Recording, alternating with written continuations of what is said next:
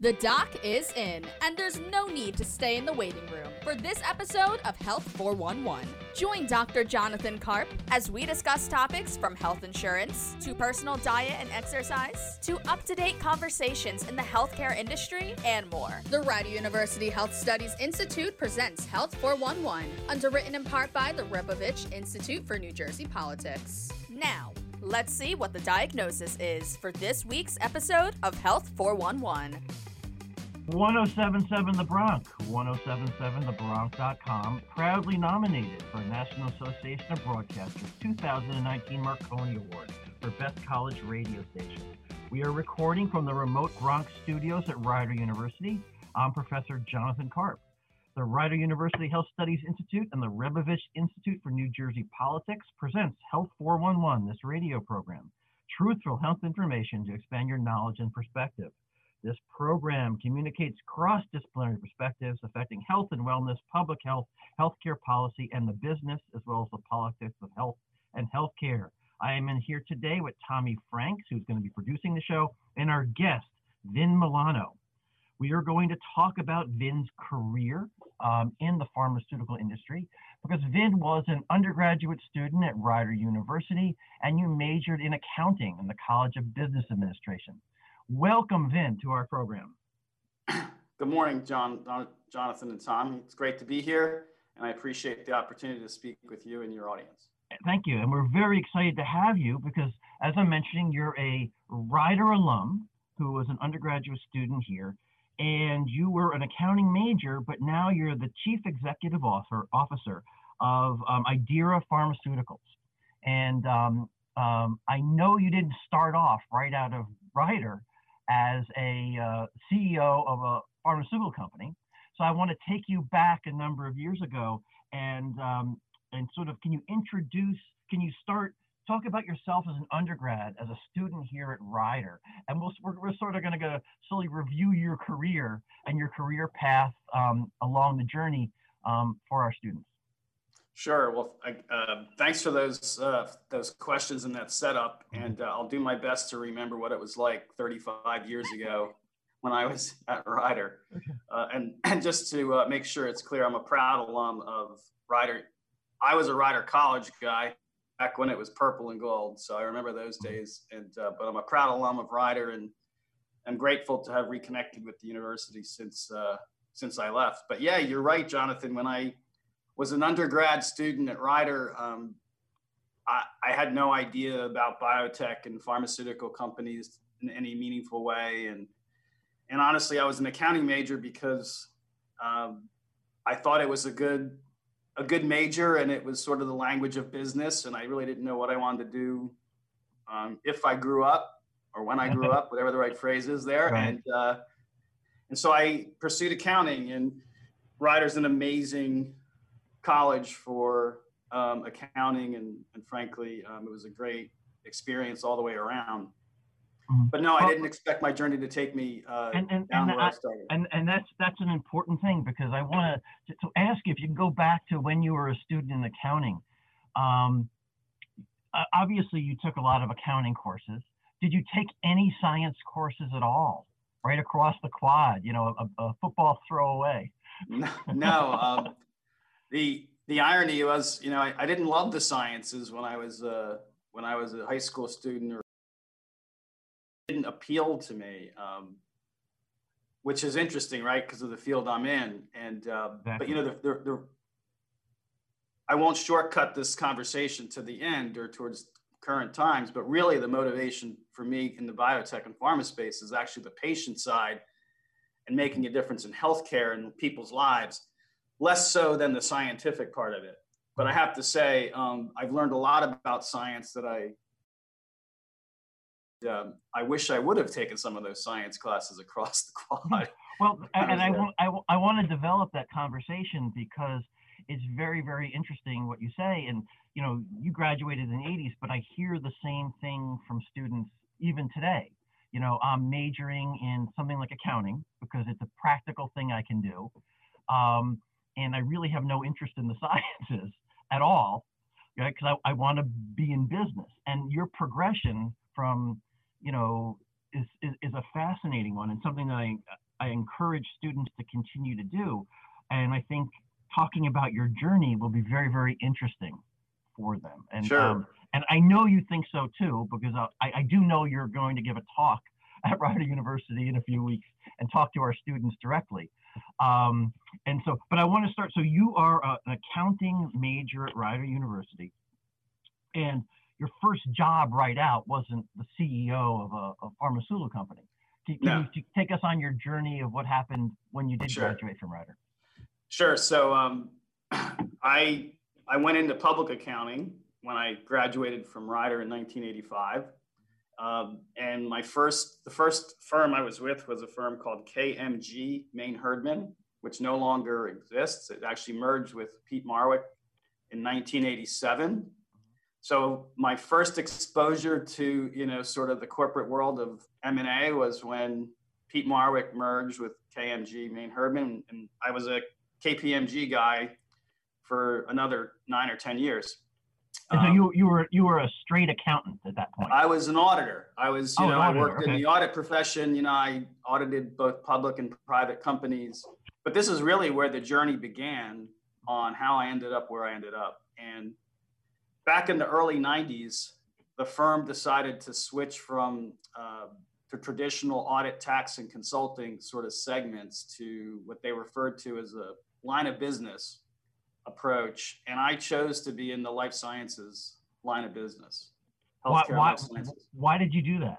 So somebody who avoided science in high school and college. So it goes back to I really was inspired by what the companies, and this is again early '90s, so this is a long time ago. Many, many successes and failures have occurred in biotech and pharma since I since I got involved. But the uh, the truth was, I really wanted to be part of something that made a difference in people's lives. And, and I'm not saying that technology or anything else is not meaningful. I'm sure we all enjoy Zoom calls like this and our iPhones, and those things are important. But I felt like if I was going to work as hard as I did, um, and you know, I had a young family, I wanted them to feel like I was doing it for something bigger than just um, a job, if you will. And so being part of that space was important to me.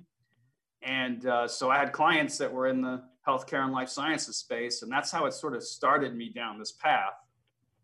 Um, and then in, in the in the mid 90s, um, I got asked to go to Philadelphia from Princeton. So I was a local, I stayed close to my roots at Rider and worked at, you know, uh, in Lawrenceville at, at KPMG in Lawrenceville. And they asked me to go to Philadelphia to help build the biotech practice in Philadelphia for the firm. And within about a year of me being there in Philly, I met this company called ViroPharma, who was a basically a startup biotech company. And within about six months of working with them, the CEO asked me to come join them as their CEO.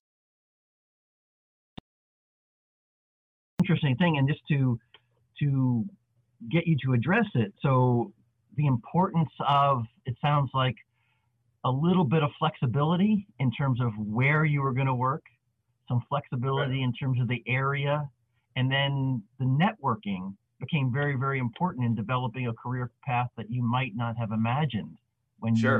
you envisioned it. Sure. And, yeah. So, the, students who say, "Oh, this is what I want to do," and they're, yeah, they're locked in. I so I you know in my old company ViroPharma we had many interns and and um, I would have the great privilege of sitting with them and chatting with them. And um, I have to say, you're right. You know, and I get it. Like when you're 21, you know everything, right? You're the, you're definitely in charge, and you believe you got it all figured out. I would say that almost everybody I know has not, is not doing the same thing they did when they were in college. Um, so I share that point of view, Jonathan. I tell that same story, and you have to be flexible, and you have to f- sort of see where opportunities present themselves. And the opportunity to go to Philadelphia was a great one. I lived in Mercer County, so I literally could drive to Philadelphia if I wanted to. I could take the train from Trenton because there was no Hamilton station at the time. Um, you know, so it was easy to go to the city and be part of that practice. And and that's how I um, had the opportunity to meet the guys and gals at ViroPharma. And I was the 21st employee in a private company. I was the second non-scientist in the company. It was an incredible experience, and I spent 18 years there until the company was acquired um, at, the, at the beginning of 2014. Wow. And so, so if you spent that much time there, did your career evolve, or were you doing the same thing after, you know, all those years that you started out to do? yeah. So that, I would say it evolved greatly. You know, um, and this is, I think, the other thing I learned in the context of leaving public accounting, and I, I, I'm sure many of the students at Rider are very similar to the way I am. Very competitive, eye on the prize, right? And so when I was at KPMG, my my eye on the prize was to become a partner. And it was ironic that when the opportunity presented itself to leave, and the comparison was to become a partner, and I realized I was chasing the goal, but I didn't really want to. I didn't really want to do what I would have done had I become a partner, because I had sort of put myself in a position to be, you know, one of the go-to senior managers in the firm. And if I would have become a partner, I'd have been the new guy on the block, and I probably would have gotten all the difficult clients. My life would have been less ones that, the ones enjoyable. yeah. right. Um, I, am being very polite about how I put that. I can definitely yeah. be non-PG on that. Uh, and so the opportunity to go and, and do something different, but again, really motivated by this point where what the company was working on was trying to find treatments for viruses that had mm-hmm. no treatments. You know, and ironically, here we are in 2020 with COVID 19. Mm-hmm. You know, I mean, Viropharma was a virology company trying to go after these viruses, and many of these viruses that we've heard about are actually viruses that you know Viropharma could have thought about back 20, 25 years ago. So, um, so interesting how that all worked out. And mm-hmm. but to answer your question, no, my journey was different almost every day, frankly. So I was the CFO, but in a small company, you know, I made the coffee, took the trash out, ran the wires, fixed desks, yeah. moved desks, you know, whatever it took. And that suited my personality quite well because I, I'm not a silo guy. I'm not a hierarchy person. Mm-hmm. Um, and, and it's what, really about whatever needs to be done. Right. And, and um, one of the reasons that we have you here is because you've been successful. And I think what you're saying is important for our students to hear because you, excuse me, you went into this and you were flexible, you weren't rigid, you were willing to do like get you know get your hands dirty doing right. the kind of work and that kind of flexibility in the long term paid off. And, yeah. And that, that's really important for our students to hear because sometimes like you said, the, the 20 and 20 year old, one year olds can be a little rigid in, in their career thinking.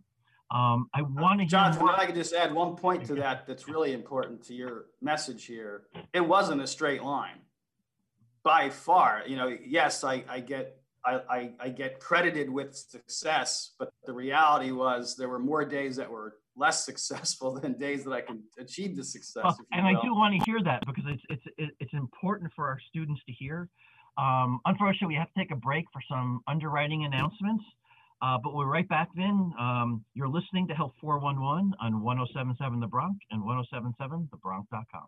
This is Health 411, truthful health information to expand your knowledge and perspective. The Rider University Health Studies Institute presents Health 411, underwritten in part by the Rebovich Institute for New Jersey Politics. We're back with Dr. Jonathan Karp, only on 1077 The Bronc. 1077 The Bronc, 1077thebronc.com. We were recording from the remote Bronc studios. Welcome back to Health 411. I'm Professor Jonathan Karp here with our student producer, Tommy Franks, and Vin Milano. Vin is the C- Chief Executive Officer, the CEO of Idera Pharmaceuticals in Pennsylvania. Uh,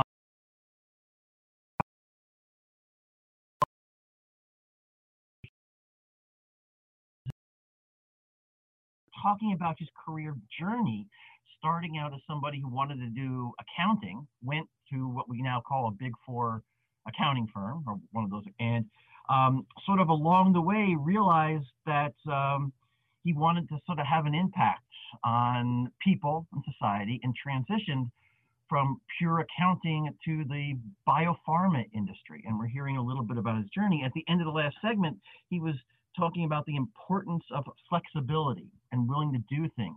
And related to that, Vin, I wonder if you could tell us a little bit about risks that you've taken along the way for people who are listening. You're, yes. you're laughing, but I, you must. It, it, wasn't all like laid out for you like a ladder that you just like went up rung by rung in order. There had to be risks, and you had to be willing to do it in your career. One who's got any knowledge of the biotech space, um, it's it's all risk, right? And one thing that I don't know that you can actually teach is you know, do you see the glass half full or do you see the glass half empty? And um, fortunately for me, I've been always a half full, maybe even a three quarters full, and some might argue all full optimist. not uh, full, not kind of person, of it, right? And but that's been very helpful because um, honestly, the business that we're in, the rewards are so great because making a difference and bringing a drug or a therapy to patients that actually could save or change their lives, uh, that's not a trivial that's not a trivial success. That's a meaningful success. But like all great things that that you have, there's great risk. So you know, to your point, um, the first risk was leaving my you know my comfy job as a you know well-respected person at KPMG on my way to becoming a partner to go join this little 20 person biotech company that had $2 million in cash in the bank. Uh, but I remember it as if it was yesterday, Jonathan, that I'm like, the worst that happens is I go back to KPMG. I'm sure they'll take me back. By the way, I don't know if they would have taken me back or not, but in my mind, I'm like, why wouldn't they take me back? Right. Okay. Uh, and I got past that risk. As soon as I got there, we raised another $7 million. And then we did our IPO six months later, which, you know, it's really funny because in today's world, we talk about, you know, 100, 200, 300 million dollar IPOs in biotech. Our IPO was like 15, 16 million dollars and our valuation was like 60 or 70 million. It's just a completely different environment. Um, but you know, once when you have money, and you know, I learned this, I learned this uh, and lived it every day. The only sin in biotech is is uh, one of the great leaders of biotech, um, may rest in peace, Frank Baldino, said is running out of cash. and so, you know, we we made sure we always had adequate amount of capital mm-hmm. to take on the challenges that we were taking on, and hopefully being able to overcome the inevitable setbacks that happen in the business that we were in. It's hard so, to plan science. That that's so you're on the business side, but a pharmaceutical company, especially a startup, is based on the science. Completely yeah. right? And so you're selling dreams right? So you you know if you were at a cocktail party it's a very amazing story. If you just think about it we have no revenue. We're years away from revenue but yet we're growing in terms of number of employees and number of things we do because you know the investment community invests in companies based on the prospects that they could bring these solutions to the market um, and in, you know in any civilized any, any civilized conversation people are like what? You have no revenue? How do you how do you live? Right? Well biotech is built on the dream right? And uh, so i've spent the last 25 years selling dreams to be honest with you. That's it, but, but I, I, want to be clear a little bit more realistic dreams than some politicians uh, uh, well yeah create create stuff out of the vapor at least Correct. these dreams are have a path that, that's guided by science. Correct. So yeah, that's different. different. A big difference there. Yeah, I would say that um, it's it's not even in the same ballpark. We're not selling we're not selling nonsense, right. and you know positioning stories. We have a substantive argument to make on why our science is going to lead to a solution, and then we can articulate the path, and importantly, we can articulate the value when it if we're successful. Uh, and one of the hallmarks of the things that you know the companies I've been involved with has that are in common is that we are we always go after the things that are harder to do, and if we win, um, it makes a profound difference for the people that it we that it works for. Now, with that comes a lot of risk. So, to your question about risk, is that you can't be afraid of failing, right? And and maybe it's my roots as a as a lover of the game of baseball, but you know, obviously the game of baseball is the one. And I see your Yankee sign back there, Tommy. I won't tell you that. That's I like your shirt better than your than your license plate behind you. Oh yeah, the Philly. yep, Flyers. There we go. But I, that's that's a traditional rider student, torn between New York and Philly. I remember yep. that well. Big time. Yep. Um, the uh, you know I love the game because it's a game in which first of all there's no clock, right? You got to you got to execute till the end, and and frankly, you know the best hitters in the world fail seven out of ten times by the definition of success in the game. That's not terribly different than biotech and pharma. You know, we, we fail more than we succeed in the context of getting things over the finish line or getting that base hit, but we learn from every one of them, right? And that those learnings are not failures. Those learnings are are you know differential experiences that help you succeed the next time.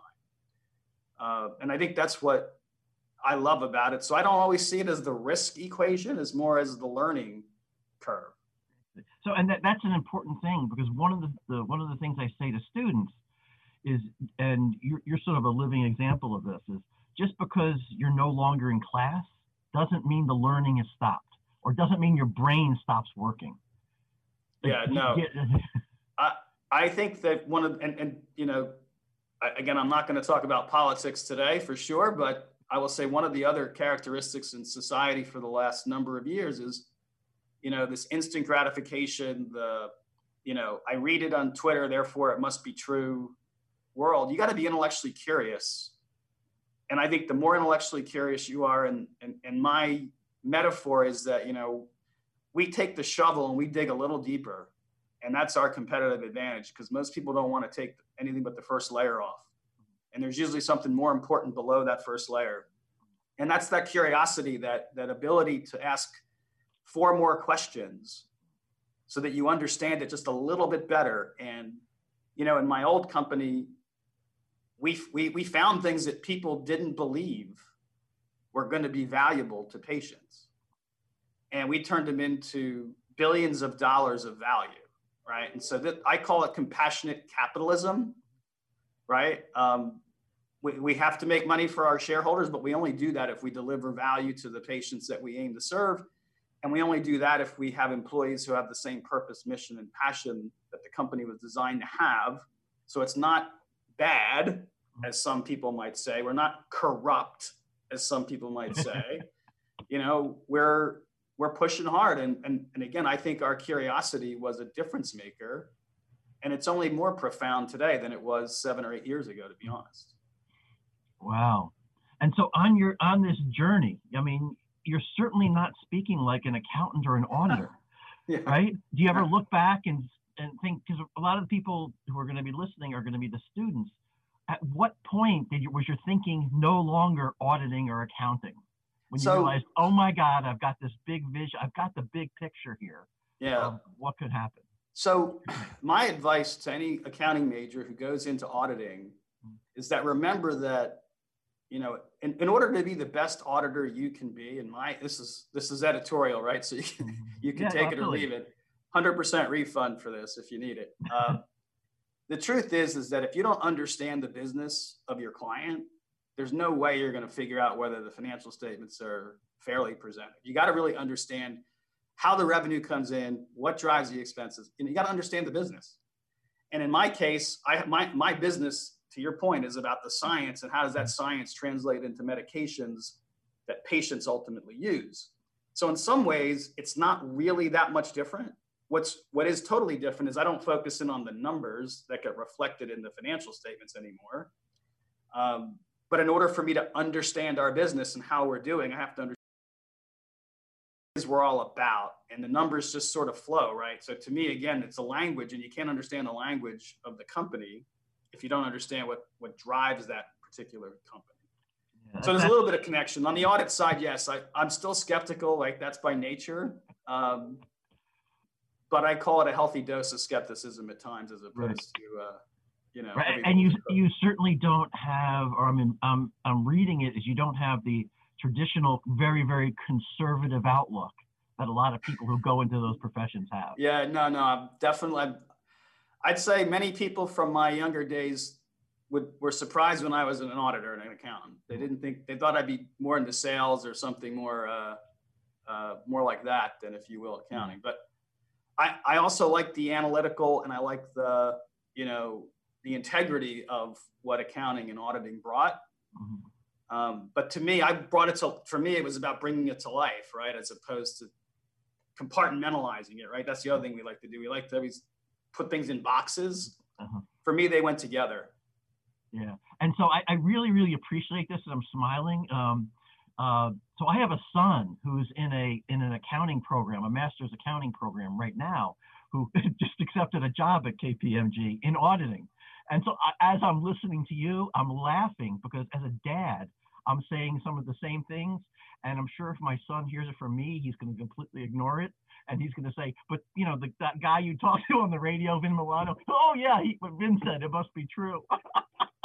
I have three kids, and I can assure you that that's the truth. That uh, yeah. it's always better to hear it from somebody else. A- absolutely, but the idea is that you really the nice thing about auditing is you have to learn the company. You have to learn its in and outs. You have to learn it at its roots. It becomes more about more than just the numbers. And and for you, it opened doors. It opened a whole new career path doing that, and I, I think that's wonderful. Um, we need to take a break for some of these underwriting um, announcements. You're listening to Health 411 on 1077 The Bronc and 1077thebronc.com, and we'll be right back to continue our conversation with Vin Milano. This is Health 411, truthful health information to expand your knowledge and perspective. The Rider University Health Studies Institute presents Health 411, underwritten in part by the Rebovich Institute for New Jersey Politics. We're back with Dr. Jonathan Karp, only on 1077 The Bronc. 1077 The Bronc, 1077thebronc.com, recording from the remote Bronc studios. Welcome back to Health 411. I'm Professor Jonathan Karp here with Vin Milano, the Chief Executive Officer, officer of Idera Pharmaceuticals in Pennsylvania. And we're talking about um, Vin's career path and his transition from an undergraduate student at Rider to the world of pharma, the pharmaceutical industry and um, and we're, we're talking, we, we're hearing about his flexibility, his willing to take risks, um, and his journey. And um, uh, we heard about his obstacles, and a big part of that is your patience along the way, is what I'm hearing. And can you speak a little bit about patience on one's career path for any students who are who are listening? Sure. so my, I'm I'm la- I'm laughing first because my family would probably not think agree with the word patience. Um, and for me, it's it's um, related to the resilience that you need to have, mm-hmm. and it's also I'll use patience now spelled with a T. Um, the purpose of what we do is so important that you got to make sure you do everything you can to give them the best chance to succeed. And I find that it doesn't require a lot of patience when you know you're on likely. Um, and you know, and it's like many, many things in life, right? I guess we all tend to think about the destination, which means we miss so much of the enjoyment of the journey. Yeah. And I, I, I, I enjoy the journey. I think I love the, I love the starts and the stops and the left turns and the U turns and the, you know, to me that's fun. So is another way of saying that if you sort of if you find something with meaning that you enjoy doing, I yeah. That, I'm sorry to use the I'm I'm, gonna, I'm sorry to use the old cliche, but I've never really worked a day in my yeah. life um, as since I graduated. I worked some days in my life before I went to college, in my growing up as a kid. But um, professionally, you know, I really love what I do and and feel privileged and honored to be able to do it. A, a part of that is since none of us work in silos, must have been involved with you, you know your colleagues, people you're working with, both in your company and out of your company. Can you speak about the role of building those relationships and network networking sure. and the kind of things that you do? No doubt. Um, one, you know, nothing good gets done by one person alone, right? And I'm a huge believer. I'm going to go back to my my analogy of baseball. You know, I, I'm I'm a team sports fanatic, and I believe in, you know, business is just a different version of sports, right? It's, you know, we, we may not be on a field and we may not wear uniforms, but, you know, we do have to have the right chemistry and the right people in the right spots. And I love the, you know, I love the intricacies of that, building those teams, thinking about the specific talents you need to accomplish what you want to accomplish, assembling those folks. But I would say it starts, Jonathan, with you got to have, you know, a clear vision and a shared purpose. Um, too many corporations are wired for personal agendas and political stuff. And I find that tremendously dissatisfying and frankly um, value destructive. Well, you actually said, you said you, you know, uh, uh I'll, I'll, I'll rephrase it, but you said you have this overriding image, this overriding goal, strategic goal, if you want to use that kind of language, where you want to be part of something that helps people. Yeah. And that that is that been a guiding principle that allows you to, you know, big be big picture and not sort of selfish. Of course. Yeah. Um, and I again again it not it's not for everybody. So this isn't a criticism of folks who have a different point of view. Mm-hmm. But the people who have different points of view or have different motivations shouldn't come to an organization who clearly views that the purpose is more important than the sum of the parts, if you will, of the of the company. And it's a challenge, right? Because again, we live in a in a society where there's a lot of inspiration for individual accolades, right? I mean, think about college. You want to be first in your class, you want to be better than the next person, you're competing for jobs you know so we're trained at a very early age to compete against the people that we should be collaborating with in many ways and so um, in the corporate world that i'm part of i want to encourage people to accept and acknowledge the greatness of others and bring them together because you know it's we're, we're going to win the championship together or we're going to lose it together and i think it's really important to find people who put the put the bigger picture ahead of their own individual. So, so I'm, I'm with a little uh, freedom. I'm going to add to your baseball analogy. A not not this year, but a normal baseball season is 162 games. Right. Right. And you've got you can't you know you, it's a, it's a marathon. It's not a sprint with a short term goal because any right. one game you know at the beginning of the season, yes, it counts, but you have to keep your body, mind, and everything in shape for 162 games. Absolutely. like, being in first place in April is great. Not compared to being in first place in September. Yeah. so. Yeah. So there, there's certainly a thing there. And um, it's, uh, and, and so along this journey of networking, seeing big image, along that way, the path doesn't just happen for you. Sometimes you have to self advocate. And is there a place for that in your sort of career history? Sure. Uh, you know, and, and I think the other thing that I've learned is the value of transparency, the value of of just being authentic. You know, if, if you go back and look at the history of Pharma and my current company, Idera, we have this company that I'm with now, long history and not much success, right? Um, and so sooner or later, people don't believe you when they believe that you were going to have success before. And I find that if you're just honest about the challenges and then you have record track record of actually overcoming challenges the next time you're asking people for money or for their vote of confidence you have a chance to win it right um, and, and, so i learned early on so honesty you, and integrity over putting on a show for people. Yeah because you know I, I have a saying the truth always reveals itself right? So i can tell you today we're going to win but not back it up. And when we don't win you'll come back and say well why'd you think you were going to win? Right? So mm-hmm. the business that we're in is hard. Here's why I think we're going to win, but I don't know we're going to win. Uh, and that served me well after learning it. You know, I was 32 when I started at ViroPharma as the CFO, and I learned pretty quickly with investors that you know you're better off being honest than trying to sell them and hype them. Um, and in the end of the day, it really worked because you know we sold ViroPharma. So I became the CEO in 2008. We we sold the company in 2014 for four billion dollars, and the people who made a lot of money still talk to me, right? So that's a good um, thing, yeah. That's a sign that that you know we did something right, and it's paid off in terms of getting people to to to stay with me and the company that I'm with now. So I think that's an important life lesson. And again, it, that's a 162 game season for sure. Yeah, a- absolutely. And honesty, integrity, and um, you know, uh, not taking people on journeys down uh, you know rabbit holes is a real good thing. And that's especially important, like we said before. You can't plan science.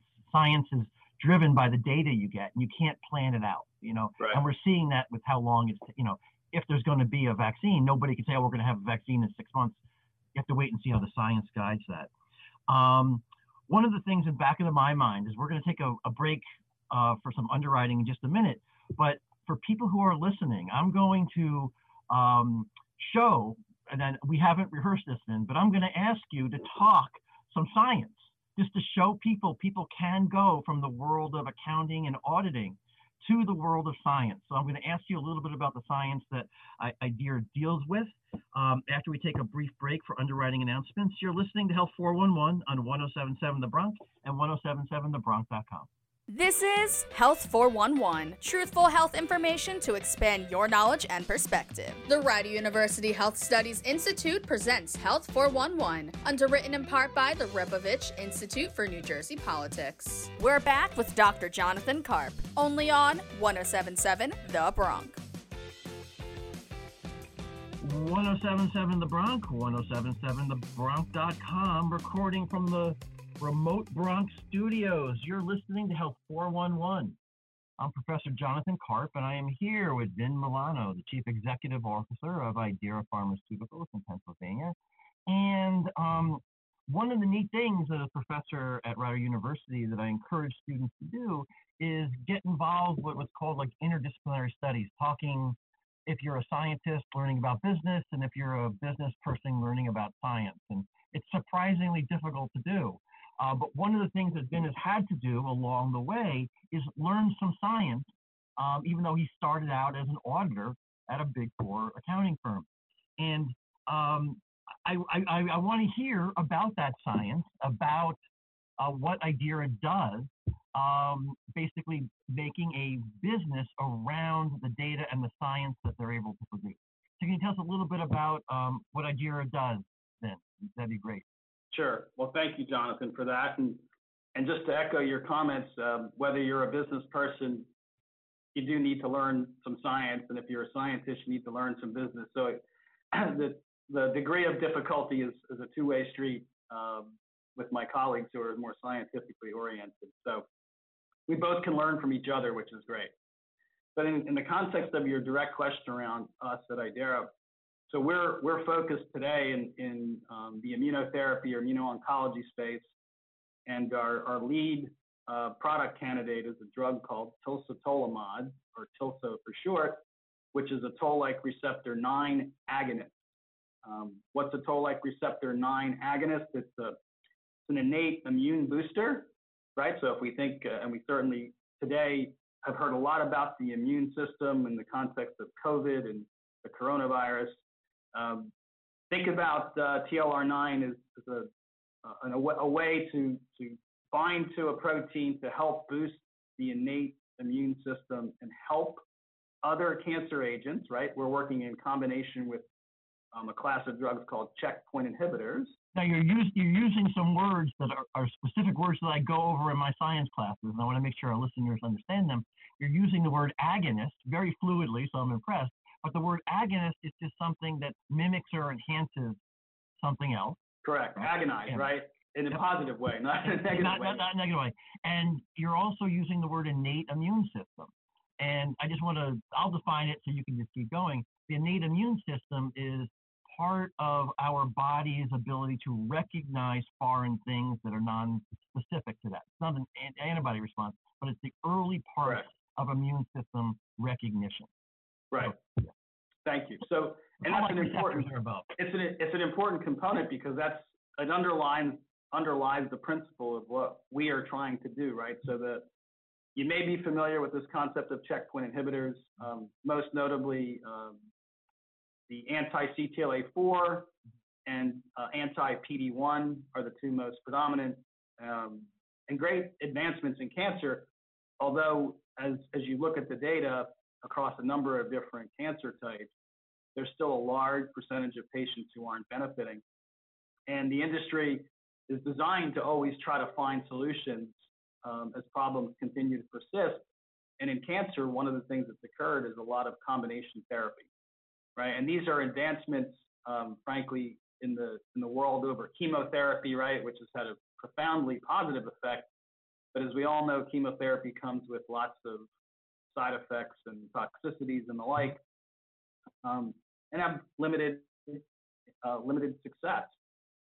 The the world has evolved where we're trying to get the immune system to help in these cancer therapies, and in our case, by boosting the immune system by bringing this TLR9 agonist directly to the tumors, we think, and, and we have phase two data that substantiates this, we can have more patients benefit defined in two ways. They get what's called a response, right? Response is simply measuring the reduction in the tumors, um, which is a mathematical equation, right? Measuring the size of tumors, but most importantly, improving survival, right? At the end of the day, what we really want is a quality of life and survival.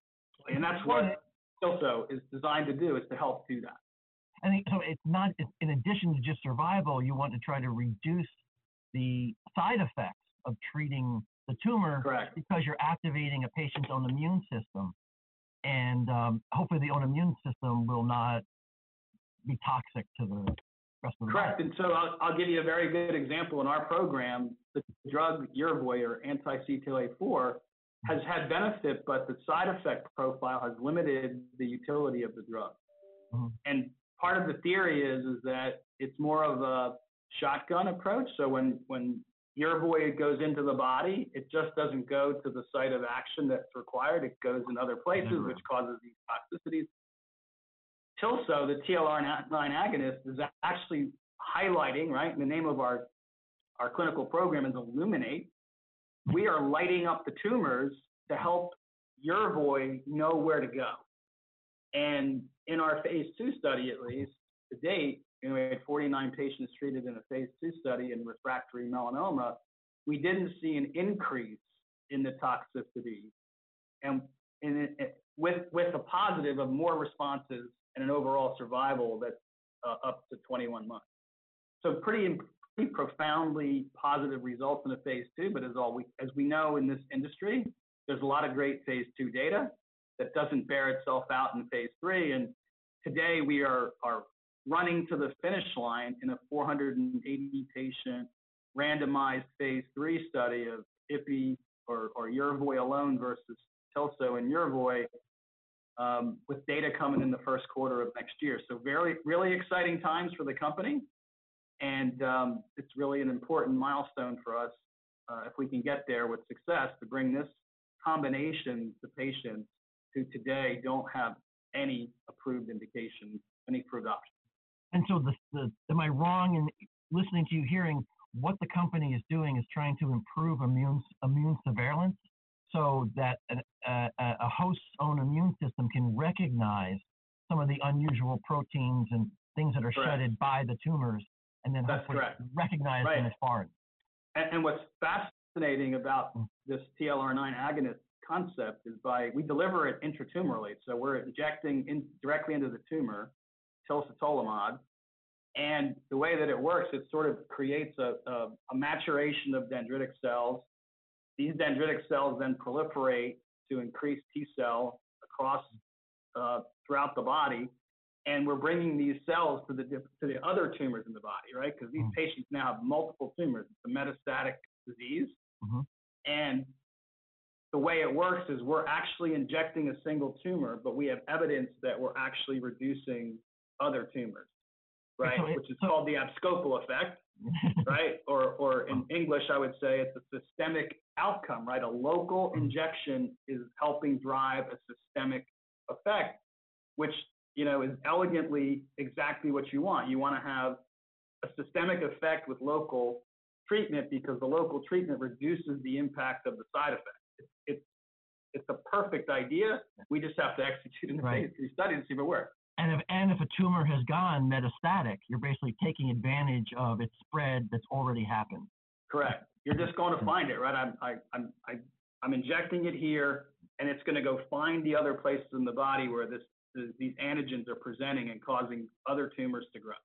Right. And so this process is not going to be a quick immune No. eradication. It's going to take some time. Correct. The idea is you're buying time for the patient without lots of side effects and the possibility, not just time, that if you have enough time, you might be able to remove the tumor altogether. Correct. I mean, you know, the, obviously the holy grail would be a cure. And if you look at um, you look at data in these immunotherapies, what's what's really fascinating is you see the survival curves are actually or survival timeframes are quite long because unlike chemotherapy, once you stop, right, the tumors are there if they're still there. In immunotherapy, there's some there's some adaptive immunity going on, right? That now that immune effect has a long life to it, right? And so you get a number of patients who survive for, for a long period of time. And I'll give you an example. The, the, one of the first patients we treated in our phase two study in um, it was at MD Anderson in Texas. The patient was going in the hospice. He was a young man. He was in his early 50s, and his wife implored him to go into just one more trial. And he came into our trial, and I'm happy to say, five years later, he's still here. Oh, right. Um, talk about inspiration. That's inspiration. You don't yeah. need doesn't take much to get up in the morning to go to work when you know that you can yeah. have that kind of impact. So that's why we have hope. Um, I know it's only one, but one is better than none. And um, you know, when you're wired as an optimist, you figure out a way to make that one turn into two, and two into four, and it's a great, so it's a great, so it's a great proof of concept. I would love to talk more science to you. I am impressed by not only your your business success, but your ability to talk science. Uh, unfortunately, we're running out of time for this segment of Health 411. Um, 1077 The Bronc, 1077thebronc.com. You are listening to a live recording from the Bronc studios. This program is part of Rider University's efforts to bring people together to talk about all aspects of healthcare.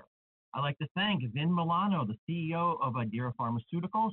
Thank you, Vin. It's been great having you on, talking about your career, um, your career path, advice for students, and Idera. That's perfectly fine. Um, if you have questions or comments about this program, please email us at help411 at rider.edu. Thanks again. That was this week's episode of Health 411 with Dr. Jonathan Karp. Tune in every Sunday at 10 a.m. to learn truthful information about your health and the healthcare industry. Missed an episode? No worries. You can subscribe to a free weekly episode of Health 411 to listen to on your favorite podcasting platform Apple, Spotify, Google Podcasts, whatever. The Rider University Health Studies Institute presents Health 411, underwritten in part by the Rebovich Institute for New Jersey Politics. We'll see you soon, only on 1077 The Bronc.